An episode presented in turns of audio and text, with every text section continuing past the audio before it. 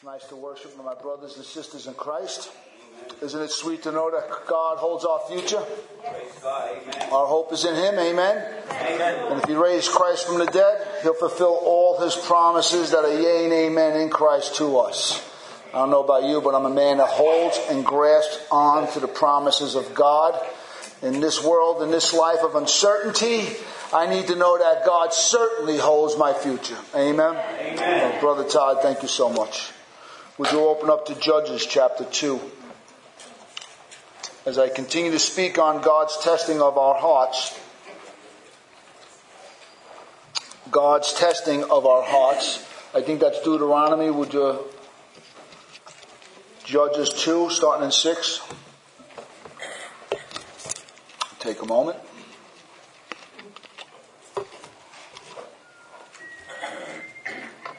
We're getting it. Judges 2, 6 to 3, 4.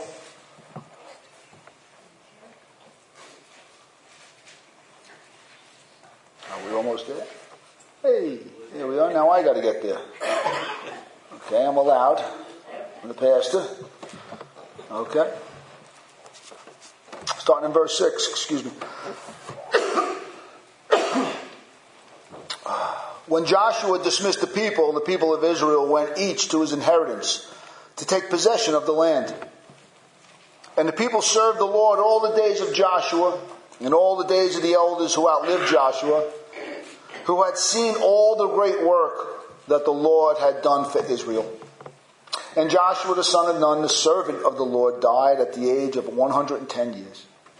And they buried him within the boundaries of inheritance in Timnath-heres, in the hill country of Ephraim, north of the mountain of Gaash. And all that generation also were gathered to their fathers. And there arose another generation. Can you say another generation? After them who did not know the Lord. Could you say did not know the Lord? Did not know the Lord. Or his work All his work. and what he has done for Israel. And the people of Israel did what was evil in the sight of the Lord and served the Baals. And they abandoned the Lord, the God of their fathers, who had brought them out of the land of Egypt.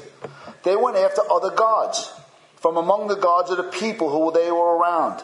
And they bowed down to them, and they provoked the Lord to anger.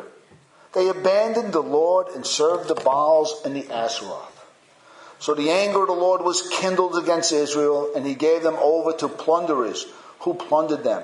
And he sold them into the hand of their surrounding enemies, so that they could no longer withstand their enemies. Whenever they marched out, the hand of the Lord was against them for harm, as the Lord had warned, and as the Lord had sworn to them, and they were in terrible distress. Then the Lord raises up, raised up judges who saved them out of the hand of those who plundered them. Yet they did not listen to their judges, for they whored after other gods who bowed down to them. They soon turned aside from the way in which their fathers had walked, who had, who had obeyed the commandments of the Lord, and they did not, and they did not do so. Whenever the Lord raised up judges for them, the Lord was with the judge, and he saved them from the hand of their enemies all the days of the judge. For the Lord was moved to pity for their groaning because of all those who afflicted and oppressed them. But whenever the judge died, they turned their back and were more corrupt than their fathers. Going after other gods, serving them and bowing down to them, they did not drop any of their practices or their stubborn ways. So the anger of the Lord was kindled against Israel, and he said, Because these people have transgressed my covenant that I had commanded their fathers and have, and have not obeyed my voice, I will no longer drive out before them any of the nations that Joshua left when he died, in order to test Israel by them. Whenever they will not take care to walk in the ways of the Lord as their fathers did, or not. So the Lord left those nations, not driving them out quickly, as he did not give them into the hand of Joshua. Chapter 3. Now these are the nations that the Lord left to test Israel by them. This is all in Israel who had not experienced, can you say not experienced? Not experienced. All the wars of Canaan. It was in order that the generations of the people of Israel might know war, to teach war to those who had not known it before. These are the nations the five lords of the Philistines, and all the Canaanites and the Sidonians and the Hivites who lived on Mount Lebanon, from Mount Baal Hermon as far as Lebo Hamath. They were for the testing of Israel, to know whether Israel would obey the commandments of the Lord, which he had commanded their fathers by the hand of Moses. Let's pray. Father, we thank you for your word. It's always revealing who we are as Christians, Father God. Your word has a way of revealing what's going on in our life. Even when we don't, Father God, we can be tossed to and fro. We don't even realize we're bowing down to the culture. We don't realize that the culture of the surrounding area has crept into our mind, into our hearts, and we're not acting like Christians, Father God. And, and I, you're so merciful to us, God. We just thank you so much that you love us so much that you're, you're always encouraging us and warning us and admonishing us that we can walk in the ways of your Son, Father God. So I pray, Father God, that as we go through this text today and next week, God, that you will reveal to us things about ourselves we don't even know. Reveal things about the culture that surrounds us we don't even know. Help us, Father God, knowing that when you test our hearts, it is for our strength. It is that we know you better, that we love you more dearly and, and walk with you more closely, Father God. It's for our protection, it's for our well being that you come and you test our faith and our character, Father God. We thank you that you're such a loving God that you would test us and prove us so we can love you even more. In Christ's name. Amen. God's testing, I took, I've taken one second, my sinuses are just so terrible. Sorry I had to share that with you. It's the way it goes, all right? You got to take the good with the bad. But we're speaking on God's testing of our hearts as Christians. But there's a subtitle here I want to speak about tonight. I'm not going to get into the testing tonight. As speaking more about cyclical sins in our life, weaknesses, uh, recurring sins, things that a Christian can find out after many years. How, how is this still going on in my life? How can this possibly be that after so many years, decades of serving God, I love the Lord, but I find this sort of trap. I'm there. I find myself falling into it again. You fill in the blanks. I know what recurs in my life. Amen? Amen? I'm sure we all know the things that recur in our life. I want to look into this today. I want to look into this testing part. I'm not going to speak about the test. I want to speak about some of the, the prerequisites of what goes on in, in our life tonight. Uh, as we continue to speak about God's testing of our hearts, it's always to strengthen us. I want, I want to encourage you with that, to enjoy Him more, to walk more morally stable, to represent God more consistently in our life. So I ask, how many Christians here would want to really represent God more consistently in their life, in the way you speak, in the way you act, and, and through your desires and motives, the way the world sees us? Do we want to walk more like Christ? Of course, that's the Christian's cry. I hate failing God. I hate. Because I love Him so much. I really do. And, and, the Lord knows that. He wants to work within that tension to bring something out of me that's more consistent in my life. And, and the same with everybody else. Amen?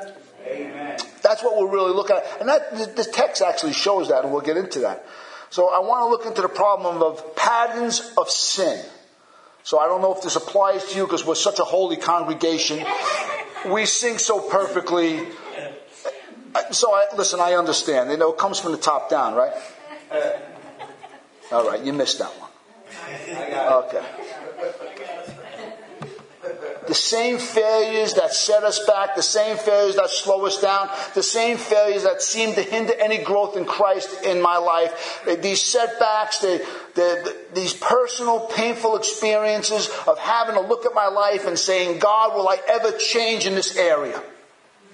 I don't know about you, but it's painful for me when I got to constantly walk down these old paths. It's painful. Sometimes you can feel beaten down. You can feel like you're not living up like the rest of the Christian community who got their act together. You know, we can feel sort of isolated. I'm in the congregation, I'm worship, worshiping, but, but I'm isolated in my heart. Am I speaking to anybody?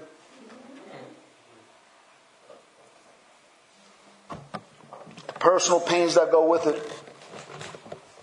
I want to speak about this. And even though the New Testament perspective on this issue, the New Testament is very clear, and there's a couple of, points I need to make before we go into it. The New Testament is very clear that God tests the hearts of the believer. Very clear. And the answer is always the same Jesus. A better understanding of Christ. A greater dependence on Christ. You see, the Old Testament Israelites that we read forgot to depend on God. Just as easily as a Christian today can forget to depend on. And before you know it, we're following the same patterns in our life. And God's trying to get us to a place of testing so that we can have a greater dependence on Him in every area of our life 24 7. We can do it. The New Testament perspective is Jesus Christ in the book of Hebrews is our merciful and, and, and merciful high priest.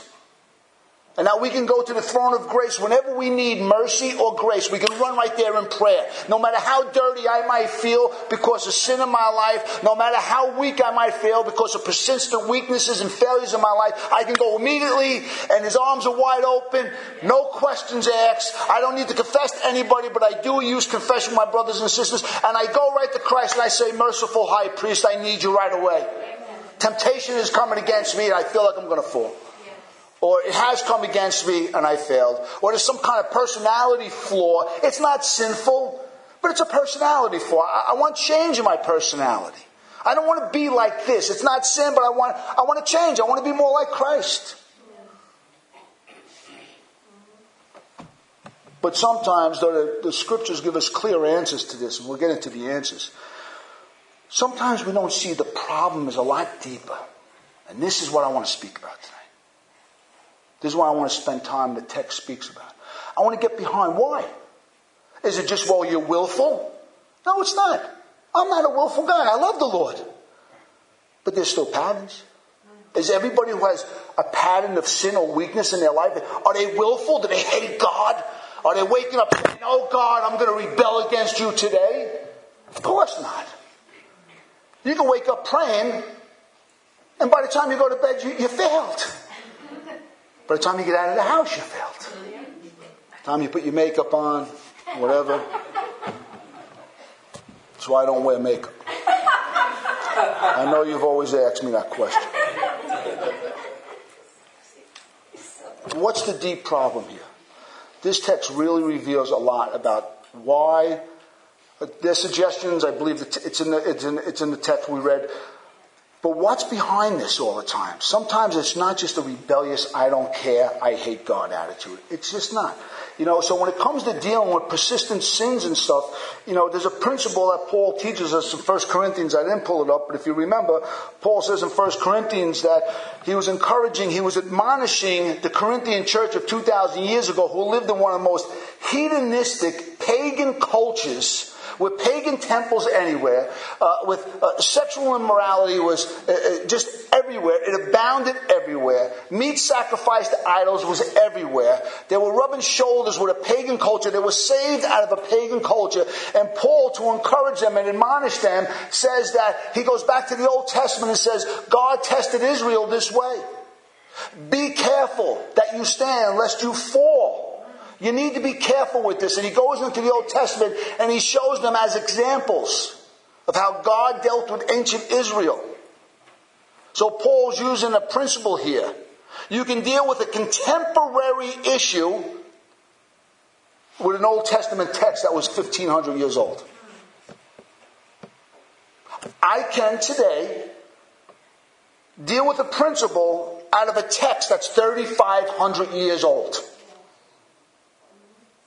So I can go into the book of Judges and we can get behind this and say, well, why is this pattern in my life? Why do I feel like I forgot the Lord? Why do I feel like one generation, one time I feel like the generation who knew the Lord? Sunday. By Monday I feel like the generation who doesn't know the Lord. Why do I, why those first several years of my salvation, I was so tight with God. I was a part of the generation that knew the Lord. And then I just feel like, where's God in my life? Why am I lukewarm? Why am I speaking to anybody? Please. It's part of human nature. That's why we got the scriptures. They're there for our insight. They give us understanding to the problem. One more time before I go into the text.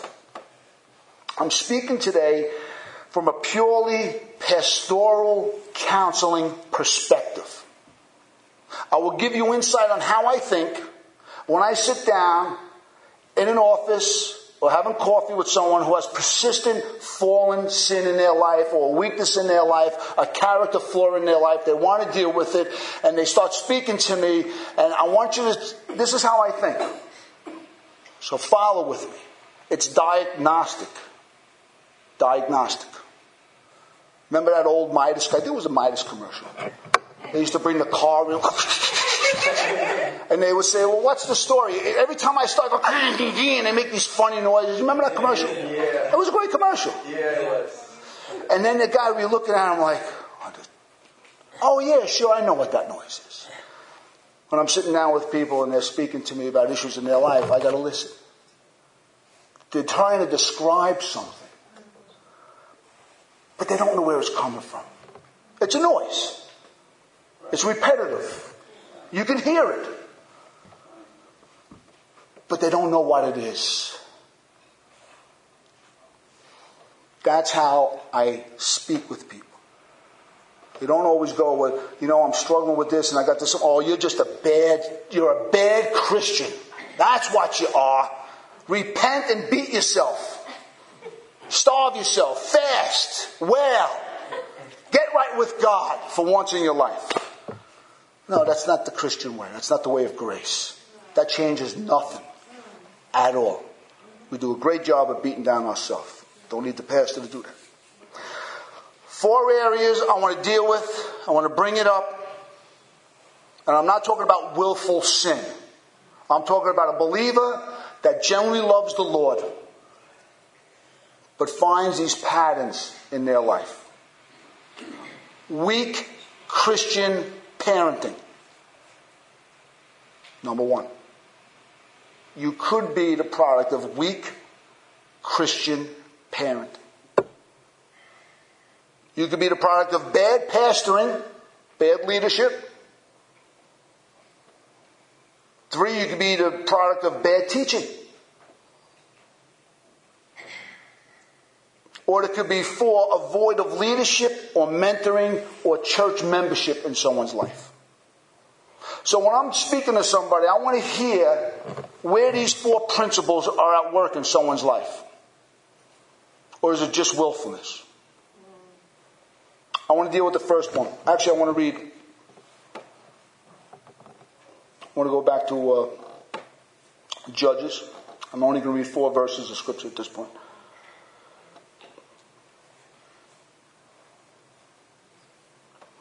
From 6 to 10. Sorry, five verses. 6 to 10. Listen. When Joshua dismissed the people, the people of Israel went each to his inheritance to take possession of the land. And the people served the Lord all the days of Joshua, while there was leadership. Are you with me? And all the days of the elders, leadership after Joshua, who had seen the great work of the Lord and all he's done for Israel. And then the, Joshua, the son of Nun, the servant of the Lord, he died at the age of 110 years. And they buried him with the boundaries of his own inheritance in he is. And in the hill country of Ephraim, north of, Mount, of the mountain of Gaash. And all the generations of, and all that generation also were gathered to their fathers. And there arose a new generation, or another generation, after them that did not know the Lord or the work that he had done for Israel. I know what you're asking, how does that work into this sermon, Brian? Actually, it does. Another verse of scripture in uh, Deuteronomy chapter 11. Judges doesn't start in the book of Judges. Did you know that?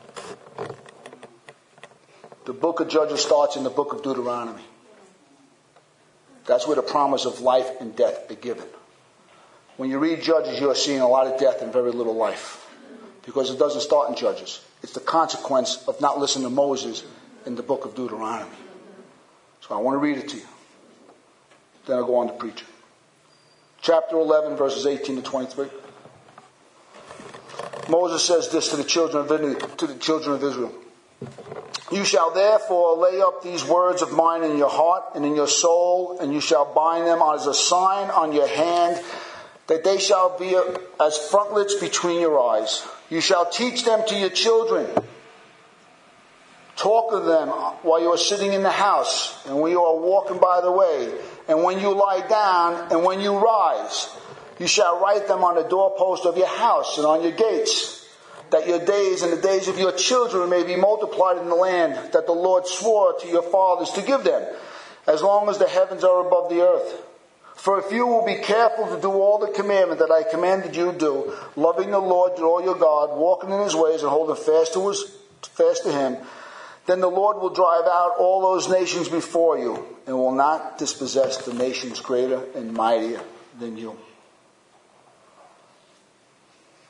Christian parenting.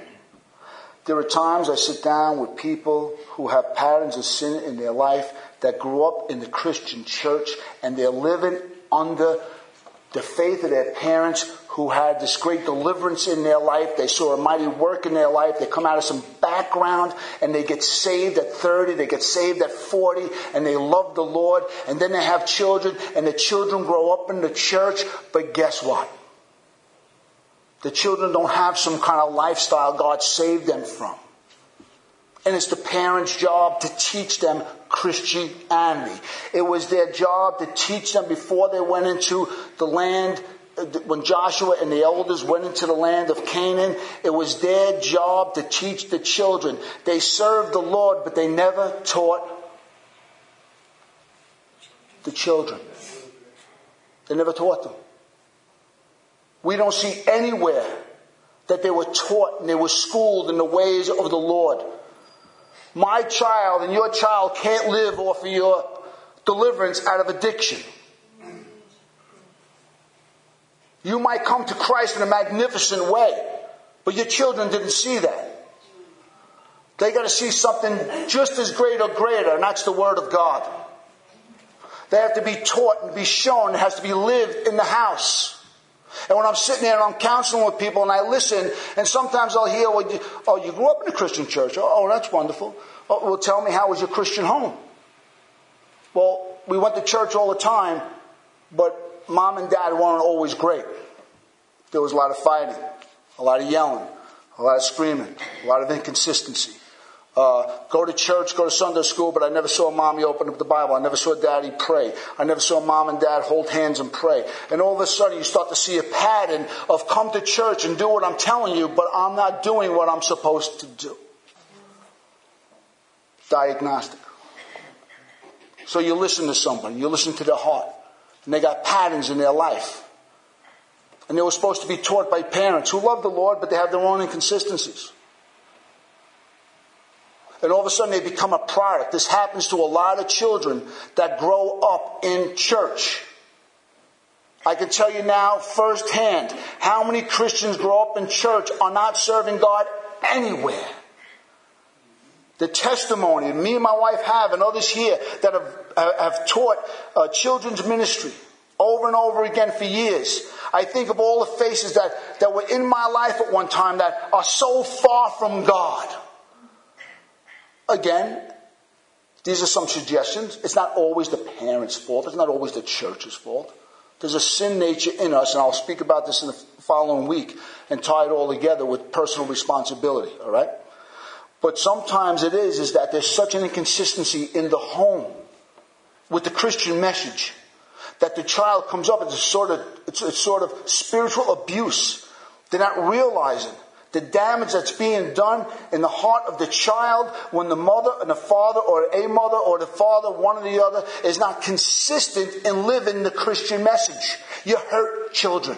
You can't get away from it. Please, I make no apology for it. I can fall short of it. You can fall, you can fall short of it. It's something that we have to take so serious. Have to. If we have children, you have grandchildren.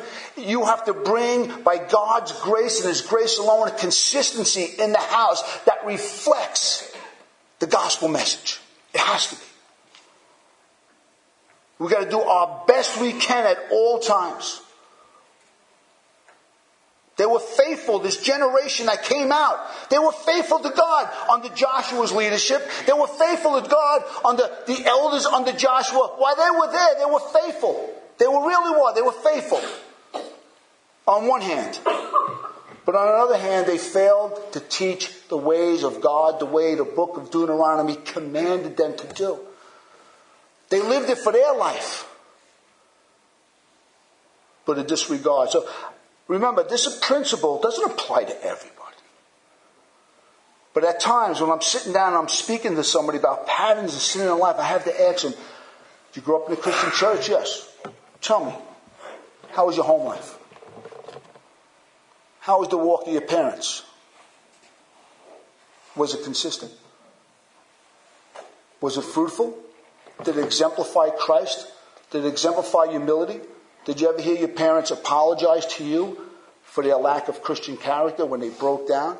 Did they ever humble themselves before you?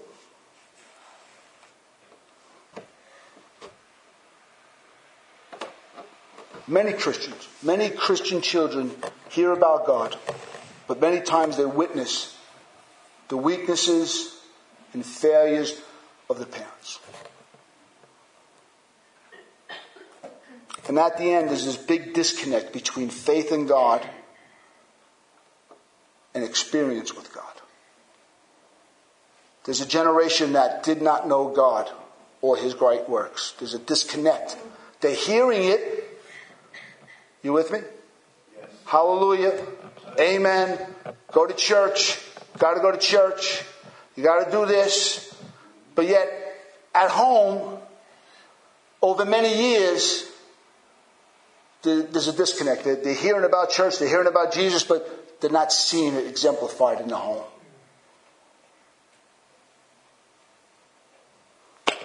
There's an answer. The answer is this.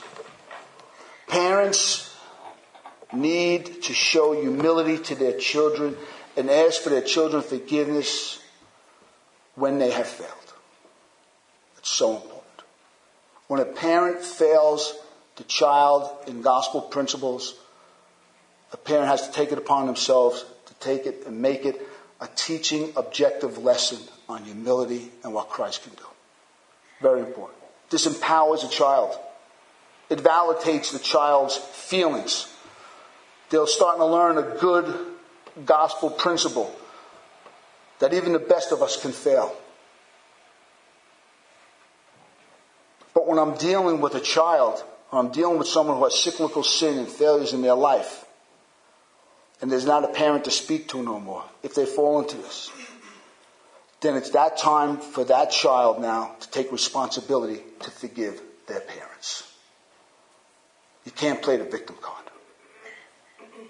Though you might have got here because of inconsistencies in the house, now you have to take personal responsibility for your own actions, and you have to forgive the parent. Before you can move on.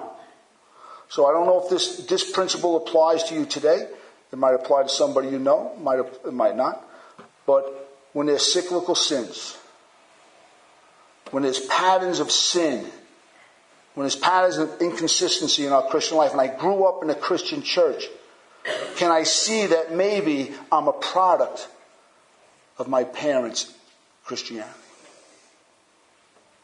And if you are here today, and that is you, you have one answer to move forward, to start to move forward. You need to forgive. You have to forgive. Even if your parents are dead, you have to forgive.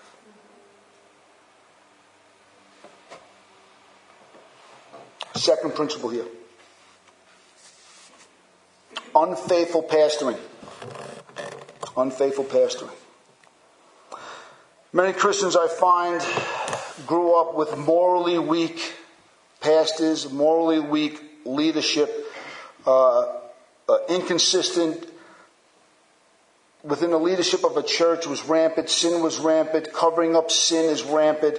Uh, we can see this everywhere, from Protestant to Roman Catholic, uh, conservative to Pentecostal. Wherever humanity is, sin is not far. This is not about Who's got it better It has nothing to do with it. You could be ultra conservative. You could be filled with the Spirit. You could be, your mind could be filled with the Word of God, but it's still not safe proof. It can happen anywhere. Unfaithful pastoring, leaders, leadership. Many Christians find themselves in a very inconsistent gospel ministry and they see many failures over and over again. The message of Jesus and salvation is clear. It's there. The worship of God is there. But so many great failures and inconsistency among leadership is devastating to Christian character. It's devastating. The importance of what we do here in raising up a leader is serious, serious business. You just don't let anybody take a leadership role at all because there's a need you throw somebody in. It's devastating. Character is of the utmost importance. Christian character at home or in the pulpit or in home group is so important. And when you have been grown up in that and you've seen inconsistency and inconsistency and cover ups and all this, what happens is a low view of holiness comes in. And so there's a cyclical pattern of sin in people's lives because to really, you know something, it's just a low view. This is what was modeled to me. I've heard it, whether it was at home or from the pulpit. I've heard it, but I saw some a lot of stuff going on over here. It was never addressed properly, and that's a low view. Whether it's John or myself or anybody else, you have to have a high view of Christ. And here's one of the, the blessings of a small congregation like ours, a small local congregation. The blessing is I live in the community. I don't drive in from Jersey to give a sermon and disconnect it from the life of the people. Our reputation is at stake. Paul says you have to have a good reputation in the church and outside the church. It is so important that leadership in the church, from pastors to assist, associate pastors to leadership, that they have a consistency in the church and outside the church. When that is not there, and you grow up as a young Christian, year after year, it's devastating to spiritual life. It's spiritual abuse. How can I tell you what to do when I'm not living it? How can I tell you when I got anger, temper tantrums? And I'm fighting with my wife all the time. I'm not paying my bills here. Uh, I'm having a fight in the gym. And all of a sudden this information comes back. That's, that's inconsistent to the message. Are you with me? So there are times I'm speaking to people, I say, oh, what's your background? I didn't grow up in the church, but I got saved when I was 15. Okay, tell me. What kind of church was it? Were your parents Christians? No, they weren't. My grandmother brought me to church. Well, tell me, what was your introduction? How did it go? What would they teach? I want to know, do you have a high view? I'm not telling him that or her that. I'm saying, I want to determine, is there a high view of Christianity or is it a low view of Christianity? Is it grace covers everything and God has no expectations on your life? Need to know. Have to address that. But you have to listen first. Many people come and uh, they come out of this background of inconsistent leadership. They find themselves back and forth and they don't even realize that they're carrying in their heart a low view of Jesus Christ. A low view of what he did at the cross. They're so familiar with singing songs about the cross, it affects their life no more. Nothing. They come to church, they sing, they leave, nothing happens. They hear the gospel message, nothing happens. Again, there's a great disconnect between the moral high road in theory and what Christ can do for us and has done for us, and then watching it practically lived out in the lives of other people. Young Christians, either in age or in their salvation, you could be a young Christian and be 60 years old, and you could be 25 years old and be saved 10 years. Sometimes they cannot distinguish between the promises and the practice yet. When I first got saved, I heard a lot about holiness. I heard about living right morally, but I wasn't responding to the message. I was responding to the people around me. I, I was saw how people live. This is how you live. I didn't have ears to really understand who Christ was. I listened. I know He wanted me to live holy. But the greatest uh, impetus in my life were people who were around me. Practice comes first. Imitating others come first. Paul says to Timothy, imitate me as I imitate Christ.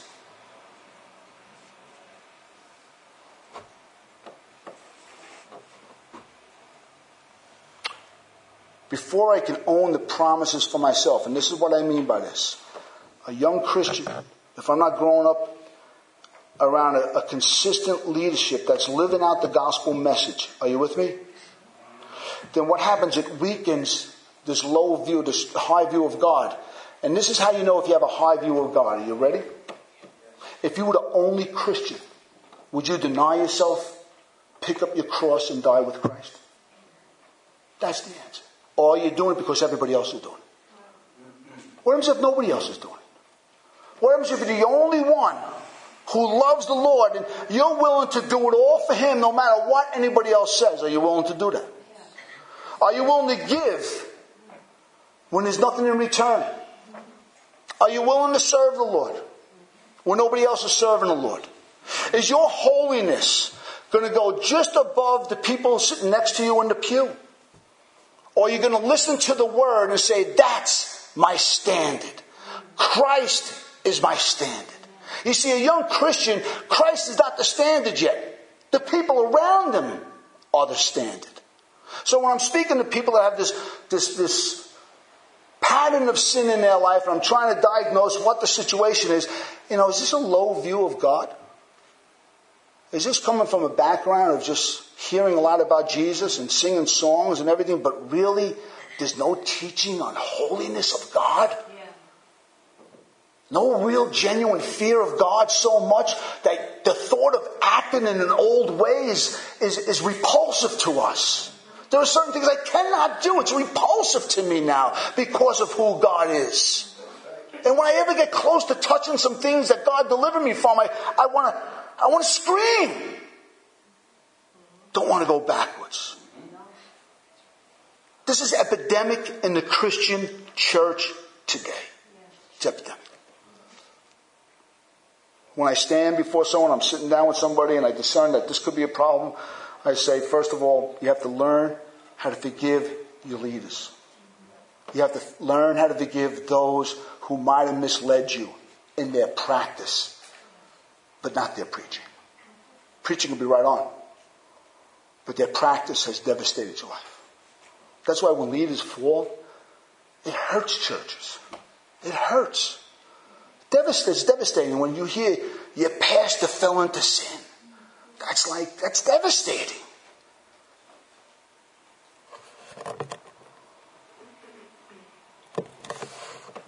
Epidemic. I ask you today, you struggling with patterns in your life? Are there things in your life? Can you say, you know, something is these things in my life? What's my background? What kind of church do we come out of? Is it a church that really represents the holiness of God? Does it teach picking up the cross? Does it teach true discipleship? Which leads to our next one bad teaching. Or half teaching. Our third one has two sides to it. I'll be quick. There are those churches that are well meaning in their approach to God and their approach to ministry. They're high on evangelism, they're high on teaching doctrine or theory, they're high on worshiping, but they're very poor in actual hands on discipleship. Very poor. It's almost like assumed. You come in here, we all love God, live holy. Just do the best you can. That's assumed discipleship. That's not discipleship. Discipleship is when you get so close to people, they have a right to call you up and say, how's life going? Let's sit down. I know you shared this with me a month ago. How you doing in this area of your life? That's discipleship. Hands-on discipleship. In-depth teaching on Christ and what he has done. What Christ is doing as high priest. And the power of the Holy Spirit to live above the lust of the flesh. Are we being taught by the scripture, line by line, word by word, promise by promise, truth by truth, as we pick up our cross and follow Christ? Do we realize we can do this and only do this under the power and influence of the Holy Spirit on a daily basis? Is it all grace oriented, but it's divorced from the high expectations that Christ puts on his disciples? Do we grow up in that kind of leadership? Come and let's all have fun let's all worship the Lord. But really, is there an expectation on my life? Am I a Christian that wakes up with an expectation on my life to live for Christ? Is it a choice? Is it an option? Maybe I will, maybe I won't. Christian preaching should get so into our skin, our DNA, and our mind that the first thing we do when we wake up is cry out to God, I want to live for you and you alone. It's that kind of resolve that we need to overcome sins in our life. That's one side of bad teaching. There's another side. It's called legalism. It's called legalism. There are many who have suffered under this type of Christianity. There's basically very little need for grace. For everybody's trying to be perfect, look perfect, sound perfect, only out of fear of not looking perfect in someone else's eyes. It's legalism. You're telling me what you want me to do. You're telling me what you want me to be. There's no application of the attributes of God's mercy. The attribute of his, his patience and his long suffering with me as I struggle in life. And I need grace in every area of my life. That I'm on a learning curve of Christ and I need to be reminded on a daily basis that his mercies are new every morning. That no matter where I am, in a nanosecond, of any hour, of any day, of any week, of any month, I can cry out to God and He's there in a second to forgive me. That kind of grace. Not get your act together. Stop sinning. Wear this, don't wear that. Say this, don't say that. Eat this, don't eat that. Worship this way, don't worship that way. Read your Bible exactly at 5.30 in the morning for 25 minutes, then pray for another 25 minutes, and then do jumping jacks for 25 minutes. This is the methodology that will get you right with God. This is the methodology that will make you strong inside. That's legalism. There's no application of who God really is in our life. This teaching gets you to look on the inside for power, not to the cross. Doesn't get you to look to the cross. You see, understand something. This is how you know legalism. You can be saved by grace but somehow or another you change yourself. You see, salvation is full and free by the grace of God. That's it. It's a gift. You receive it by faith. That's grace. So is a changed life. I'm not going to give you a methodology. You want to change? Cry out to Jesus every day. He'll change you. He'll change you. He'll forgive you and change you from the inside out. That's how it works. There's no methodology. Don't come here every day and look for me. I can't do nothing for you. Come to Jesus. He can do everything for you. That's grace teaching. With high expectation. You have the both of them together. That's true discipleship. So I ask people when they're going through this thing and I'm speaking to them as a diagnostic. And so, you know, is there bad parenting involved? Did you get a bad witness at home? Okay, that's out. Uh, what kind of church did you grow up in? Well, you know something. Oh, it was pretty moral. They were pretty good. You know, but uh, you know, I, they never taught me grace. It was always about works and all this kind of stuff. So that could be a problem. And the last one is this void of leadership.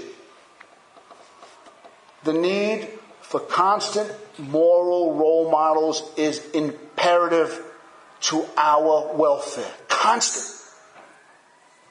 Constant. A child needs to have constant, pure role models in their life. A young Christian needs to have role models in their life. A church, in order to be successful, has to have role models at all times. When there is a void, as in this text we read tonight, there was a void. Remember Joshua was dead? Yep. Remember the elders, guess what? There. Right. Gone. Where's the leadership? It's all, Gone. there's a void, right? Yes. Who influenced them now? The culture. The pagan culture was the influence. When I deliberately, and this is my fourth diagnos- di- uh, diagnosis, are you going to church? Who's in your life? Who's speaking into your life? Who do you listen to? Who do you read? What are you doing? Is there a void? Well, you know, I started going to church, but this and I don't really go. And, you know, I sort of go to this church once in a while. And when I need happy, I go to the happy church. But then that gets all fluffy and that's not working anymore. And it's, that, you know, it's still to be desired. And I'll go over there and they're yelling at me all the time. It's truth, but, uh, you know, I get tired of that one too. So it depends on what day of the week it is, Pastor. It depends on what day of the week it is. Well, what's the month? What's the flavor of the month? How am I feeling? They, their church membership depends on feeling as opposed to biblical authority. So what happens now, they, they're, they're void of any true moral model, any true biblical authority in their life. They divorce themselves from the pastor's uh, counsel, from being admonished, from being encouraged, from being rebuked, from being corrected, and they, they're, they're void of all that. And when there's a void of leadership, when there's a void of authority, when there's a void of the Word of God, then you have to do nothing but be succumbed by the culture around you. That's another diagnosis. How you doing? How's your membership? How's everything? So where does this find you today? Where are we? Are there patterns of sin in our life? Are there strongholds that seem to come back and haunt me again and again and again? One, did I grow up under parents that love me and love God, but they failed in their character? Forgive them. Did you grow up in a leadership? They loved God, their intentions were right, but the leadership failed you. Forgive them. Did you grow up in a church that taught legalism, demanding, expecting, examining your life all the time? Their intentions are probably well. They just don't understand grace. Forgive them. Did you grow up in a church that's all about grace? No high expectations. They love God, into evangelism, into worship, into the social gospel. They're helping the poor, but they were shy on teaching you genuine holiness, the hatred of sin. Do you have this kind of imbalance? Then you need to seek out good biblical teaching to have a true understanding of the gospel of Jesus Christ. And John and myself have been privileged to see people come out of these backgrounds, and all of a sudden, when they get a new perspective on who Christ is, it's like being born again again. They have an intellectual new birth. They're excited about the gospel of Jesus Christ. They're excited. It's the only answer. The only answer is the gospel. It's the only one God has given us. I can go on and on and on. I know I preached a little long.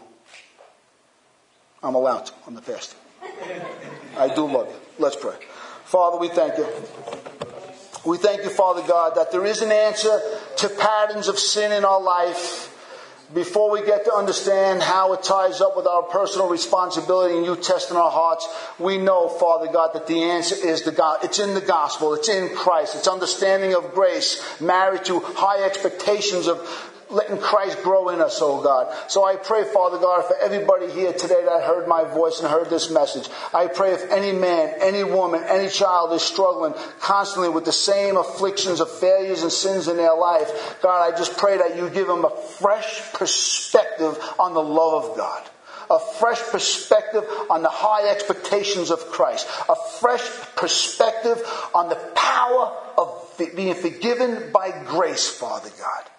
I ask you to touch their hearts and touch their minds in Jesus Christ.